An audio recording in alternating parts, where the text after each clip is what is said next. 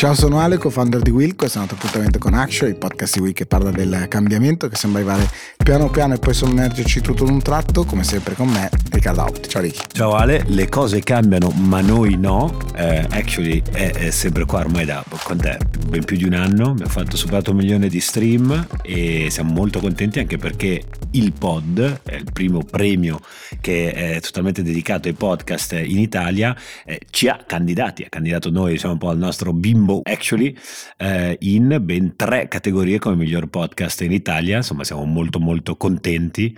E potete tra l'altro anche in qualche modo eventualmente votare anche actually come eh, miglior podcast votato dal pubblico nella sezione appunto de il pod, trovate, trovate tutte le informazioni lì. Bene, ti sei fatto il tuo spot elettorale, Ricky, spero che, che tu sia felice.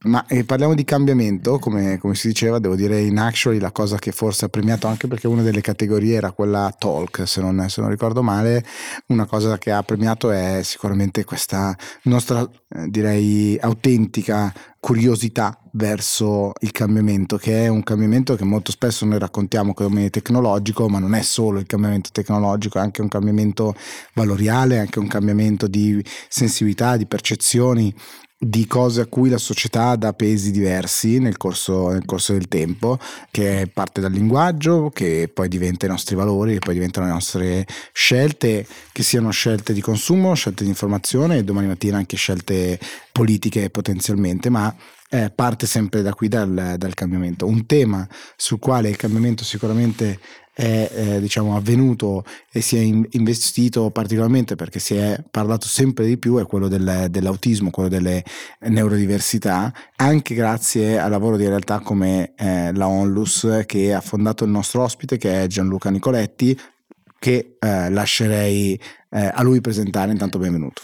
Nella vita sono un giornalista, uno scrittore, soprattutto parlo alla radio, parlo alla radio da quasi 40 anni negli ultimi dieci anni circa mi sono caratterizzato perché eh, la parte più sensibile e più esposta della mia attività professionale è stata dedicata a diffondere per quanto possibile eh, conoscenza e cultura sul mondo della neurodiversità. Questo perché ho un figlio autistico, Tommy, che ha 24 anni e quindi ho maturato la convinzione che delle singolarità, delle eccentricità, dei problemi che toccano solo una parte dell'umanità, delle fragilità, si ha veramente esperienza e viene voglia di parlarne quando se ne viene attraversati. Se mi fosse nato un figlio con la coda di pesce, con tre occhi, avrei dedicato questi anni a scrivere libri e a diffondere cultura sugli umani che nascono con la coda di pesce o con tre occhi.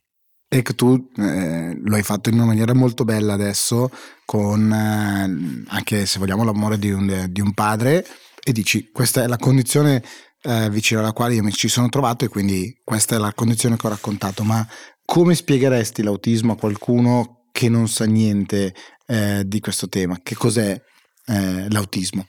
Quello che sto osservando, e lo sto osservando veramente con molta tristezza, e che in realtà il panorama generale della cultura della percezione della neurodiversità non sia poi molto cambiato in questi anni. Ho praticamente deciso una decina d'anni fa eh, di cominciare a divulgare per quanto posso quello che era il mio problema personale, perché mi rendevo conto che ero io in un buco nero. Mi domandavo se io giornalista, persona che comunque conosce la realtà, curioso della realtà, so così poco di questa cosa che è accaduta a mio figlio. Evidentemente c'è qualcosa che non va nella catena di eh, distribuzione dell'informazione riguardo alla neurodiversità. Si dirà me ne sono accorto tardi, mio figlio era già adolescente. Sì, è vero, perché quando Tommy cominciò a presentare dei comportamenti singolari, strani, diversi, anche noi mh, mm, eravamo caduti nella trappola in cui cadono ancora purtroppo tante persone, eh, di pensare che fosse uno stato passeggero. Le mamme dicevano, ma no, vedrai che parlerà, vedrai che è soltanto un po' timido. La stessa cosa diceva il medico di famiglia, la stessa cosa dicevano tutte le persone che ci consigliavano e a cui sembrava totalmente normale che quel bambino di tre anni ancora non parlasse e facesse cose così strane, tipo starsene da una parte, starsene isolato.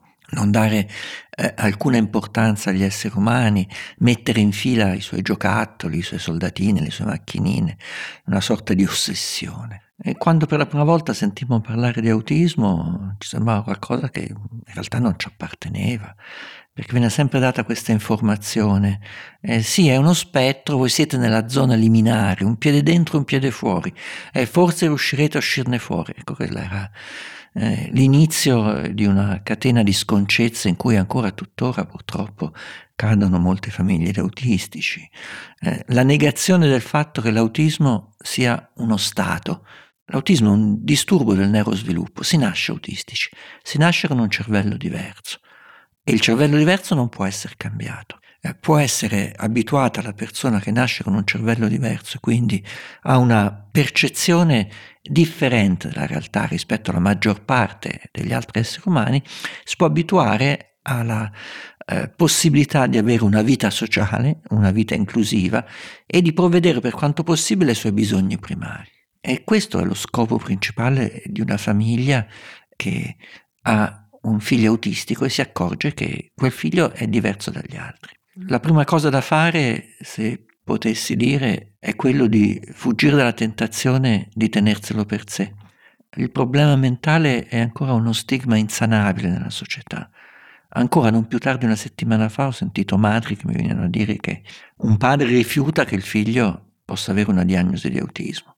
Se mio figlio non può essere autistico, mio figlio è un ragazzo normale moralmente non si sono mai interrogati sufficientemente eh, quale baratro si nasconde dietro questo termine normale. Cosa vuol dire normale?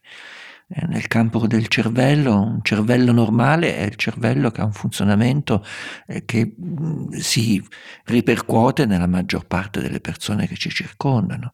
Ma è detto che sia l'unico funzionamento possibile, l'unica maniera possibile per vedere una realtà. Quindi se potessi dire una famiglia, quando avete certezza attraverso una diagnosi fatta da un centro diagnostico ufficialmente eh, abilitato a dare diagnosi, beh, cominciate a pensare che il vostro figlio sarà un figlio che comunque sarà diverso dagli altri. Non pensate nemmeno un momento che possa essere uguale agli altri, ma cominciate a combattere subito dal primo istante perché vostro figlio abbia il diritto di avere tutto quello che hanno gli altri. Questo è fondamentale. Ecco, quindi vent'anni, circa vent'anni, eh, a contatto diretto con le neurodiversità e eh, o l'autismo. Ci interessa in un contesto come questo eh, provare ad entrare un po' proprio nella sfera personale, cioè provare a capire cosa vuol dire avere a che fare per vent'anni eh, nella società di oggi con una condizione di questo tipo. Se dovessi dire cosa ha significato per me vivere questi ultimi vent'anni, 24 per l'esattezza, a contatto con la condizione autistica, beh, devo dire, è stato l'evento della mia vita, indubbiamente. I primi dieci anni sono passati semplicemente con la consapevolezza di avere un figlio che aveva dei problemi, senza pormi altra domanda che quella eh, che andasse a scuola, che avesse l'insegnante di sostegno, che potesse seguire le terapie, che potesse essere il più possibile felice, che potesse trovare le persone che di lui si occupavano. Poi l'adolescenza è stato un momento fatale, fondamentale, quando ho cominciato a essere io il giornalista che si occupa di autismo, che eh, etichetta che si è sovrapposta completamente a tutte quelle precedenti, eh, il critico televisivo, la persona un po' strana, quello che parla alla radio, quello che faceva Golem eh, e via dicendo, tante altre cose che ho fatto probabilmente, che magari mi segnavano, mi circoscrivevano. L'adolescenza dico un momento fondamentale per cui l'autistico ha centuplicati tutti quei problemi, quelle irrequietezze, quei comportamenti che ognuno di noi ha nel momento fatale e terribile dell'adolescenza. Io cominciai a occuparmi veramente di mio figlio quando mia moglie venne da me e disse mi ha incrinato una costola in una crisi aggressiva, io non ce la faccio più, occupatene te. Mi trovai immediatamente in un contatto fisico con quel gigante che mi sovrastava ormai per peso, per altezza, per stazza, gigante irrequieto, furente, eh, capace di momenti di eh, eh, totale perdita del senno. E mi sono scontrato fisicamente con mio figlio. Ho riprovato la sensazione spiacevolissima di avere un contatto fisico con un altro uomo eh, che vuol farti del male e con cui devi combattere, cosa che avevo perso sin dai tempi, che ne so, delle baruffe eh, adolescenziali e giovanili, tutti. Capita che ogni tanto ci scontriamo con qualcuno, ma sentire il sapore del proprio sangue mm, per mano del proprio figlio non è una cosa che è da tutti i giorni. E questo è un momento fondamentale in cui mi devo occupare fisicamente di un altro essere umano. Non si hanno contatti fisici con i figli. L'altro figlio, il maggiore, mm, sì, ci abbracciamo ogni tanto, ci eh, salutiamo, ma mm, eh, con Tommy è un rapporto viscerale. Tommy mi capita di lavarlo, di fargli la doccia, aiutarli a cambiarlo, perché tante volte di dormirci accanto, addormentarmi accanto a lui, di averlo sempre sotto braccio, eh, di sentirlo vicino anche fisicamente, ormai è passato il periodo dell'irrequietezza, ma viene sempre questo forte legame fisico con un figlio, che da un certo punto di vista è un privilegio. Tutti i padri vorrebbero comunque avere alla mia età di 67 anni un figlio che ti sta sempre accanto, non ti abbandona mai, che in fondo ti riempie anche la giornata.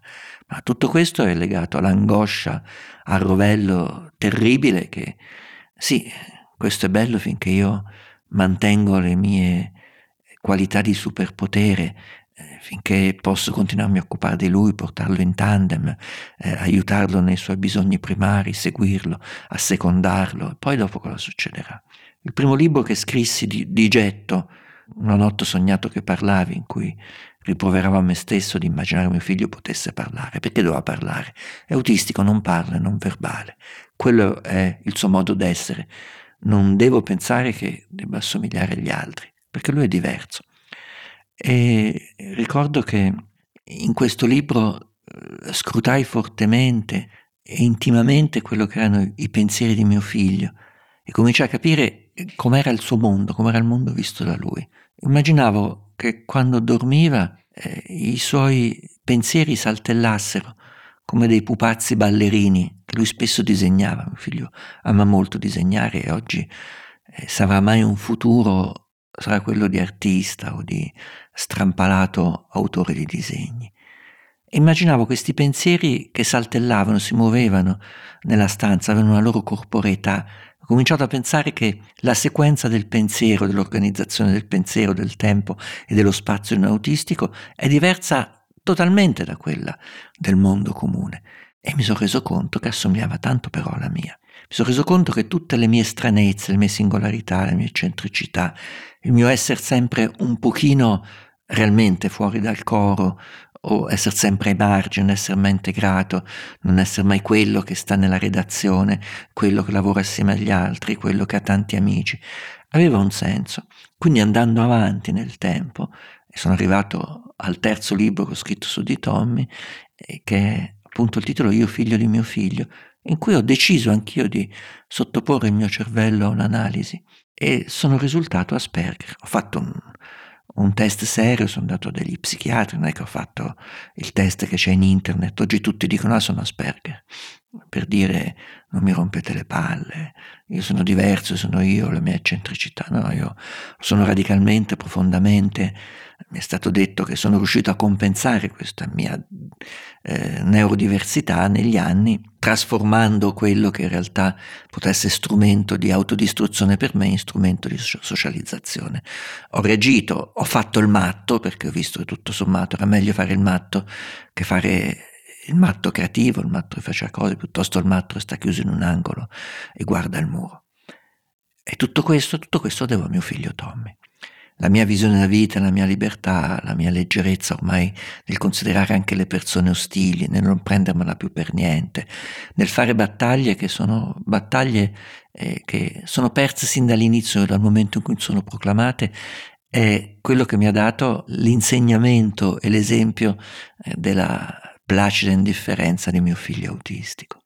Ecco, provando un, ad alzare un po' lo sguardo, uh, perlomeno a livello uh, nazionale, eh, come, hai visto cambiare eh, negli ultimi anni la consapevolezza uh, di, di, di, queste, di, queste, condizioni oggi ehm, in Italia? E mm, anche magari un qualche esempio concreto. Ma se dovessi dire che è cambiato qualcosa in questi ultimi anni riguardo la consapevolezza nel nostro paese nei confronti di questa condizione, ma sì, forse si parla con un pochino più di attenzione delle persone con autismo, ma c'è sempre chi, titolati grandi giornalisti, ancora eh, si rivolge ai suoi avversari dicendo siete degli autistici, come dire siete delle povere teste di cazzo. E voglia spiegargli che eh, è brutto, è fastidioso, è pesante usare come termine di paragone dispregiativo la condizione di tanti esseri umani. Mi dicono, eh, quanto, quanto ne vuoi? Uffa, sei schiavo del politicamente corretto, che male c'è? Guarda nel dizionario, autismo è una condizione eh, riferito a persone che non hanno una precisa cognizione di quelli che sono i loro rapporti con il resto degli esseri umani. Quindi una persona che non sa vivere è un autistico. Vaglielo a spiegare, che me ne importa. In generale trovo che soprattutto in questi ultimi tempi in cui eh, le necessità e le urgenze di tutti condivise sono proprio legate al fatto della socialità, della paura, eh, dell'isolamento, vuoi prima il Covid, eh, vuoi poi la paura per la guerra. È un po' più difficile richiamare l'attenzione su persone che hanno questo problema. E in generale è difficile far convivere persone che non vivono il problema sulla loro carne eh, con l'idea che esistano persone fragili eh, di cui bisogna tener conto. Eh, sono reduce dall'ennesima battaglia per chiedere il rispetto del parcheggio riservato per disabili di mio figlio. Eh, giorni fa mi è capitato di trovarci addirittura una macchina gigantesca blu con i vetri oscurati eh, con la targa corpo diplomatico. Faccio il giornalista, so come ci si muove, ho fatto casino, l'ambasciata ha risposto, l'alto ufficiale dell'ambasciata che è il responsabile della macchina si è disciolto in mille scuse, non mi conforta, non mi dice nulla. E i tanti altri che non hanno giornali a disposizione, non hanno una voce nota che si fa ascoltare cosa fanno, subiscono tutti i giorni. Ecco, concretamente poi noi sempre nel, nel, nel, parlare di cambiamento cerchiamo anche sempre di identificare possibili eh, soluzioni che rendano oh, eh, la nostra società un posto migliore in cui vivere sotto vari aspetti. Come sta evolvendo appunto in questo momento la situazione attorno a noi per rendere più facile, speriamo spiegabilmente, la vita di eh, persone che vivono nella, nel, nella condizione appunto dell'autismo? Non trovo maniere concrete o percepibili da me di evoluzione della società nei confronti della neurodiversità. Mi riferisco al nostro paese. Sono anni che l'Istituto Superiore di Sanità sta lavorando alle linee guida, l'aggiornamento delle precedenti linee guida dovrebbero dare quelli che sono gli strumenti efficaci per una terapia eh, su persone autistiche ispirata a quelle che sono le evidenze scientifiche sono anni che ci stanno lavorando, non ho ancora visto le linee guida. E ancora che ha un figlio autistico può capitare che lo porti dall'ultimo cialtrone che gli dice che è colpa dei vaccini o che deve fare eh, le cure disintossicanti, le diete chelanti, eh, togliersi metalli pesanti dal sangue o ancora peggio, rimedi omeopatici o terapie sciamaniche che nulla hanno a che fare con un trattamento corretto comportamentale eh, sulle persone con autismo a noi sia su questo podcast sia su tutte le nostre properties come, come Will parla, capita spesso di parlare di eh, inclusione e di farlo eh, in ambito diciamo molto, molto ampio che sia in, in, termini di inclusione all'interno della società che sia anche ad esempio nel mondo del, del lavoro. Come può eh, avvenire ad esempio appunto uh, l'introduzione all'interno della società di una persona autistica il problema del lavoro è il problema più difficile e più spinoso. Certo, le persone con autismo possono lavorare, possono avere un ruolo nella società e possono comunque essere qualcos'altro rispetto eh, dei semplici portatori di un disagio eh, che vanno messi nelle condizioni di vivere una vita vegetativa. Questa è la eh, maggiore inclinazione che ci porta la società nel consigliarsi di come si gestiscono i nostri figli. Io mi sto molto arrabattando, mi sto dando da fare, ho impegnato tutto quello che ho messo da parte in 40 anni di lavoro, mi sono comprato un grosso locale nel quartiere Prati di Roma, l'ho restaurato, attrezzato, eh, fornito di tutti i possibili accorgimenti domotici, di conforto, di controllo, perché possa viverci una sua vita una persona autistica. Ci ho messo mio figlio, ci metterò qualche altro ragazzo, cercherò di fare delle attività con loro per quello che loro possono fare. Questo è un modello che avevo pensato, studiato, proposto a livello istituzionale per anni. Nessuno mi ha ascoltato, perché alla fine a tutti conviene che le persone con un cervello diverso, o un cervello ribelle, come piace a me chiamarlo, seguano un destino che soddisfa tutti. Esiste un grosso budget pubblico che viene speso per queste persone. Se io rinunciassi a mio figlio, alla tutela quotidiana di mio figlio, sulle mie spalle, a spese mie, verrebbe accolto in un istituto e lo Stato darebbe a questo istituto dai 2, 300, dai 2 ai 300 euro al giorno.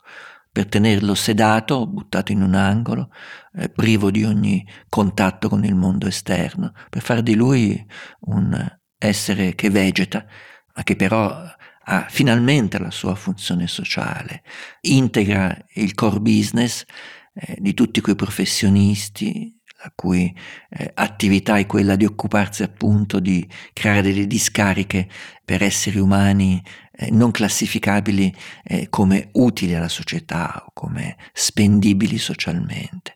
E questo è un grosso business, devo dire. E tutte le volte che dico questo eh, mi capita di portare la mente a due episodi eh, ricorrenti nelle cronache. L'uno è la scoperta attraverso indagini di forze dell'ordine di come persone fragili vengono maltrattate, manomesse, vilipese. Perché? Perché chi le gestisce, eh, non pago del ricco budget che viene a lui fornito, vuole anche avere il massimo profitto e, le mette nelle mani di persone che non hanno gli skill professionali necessari per farlo.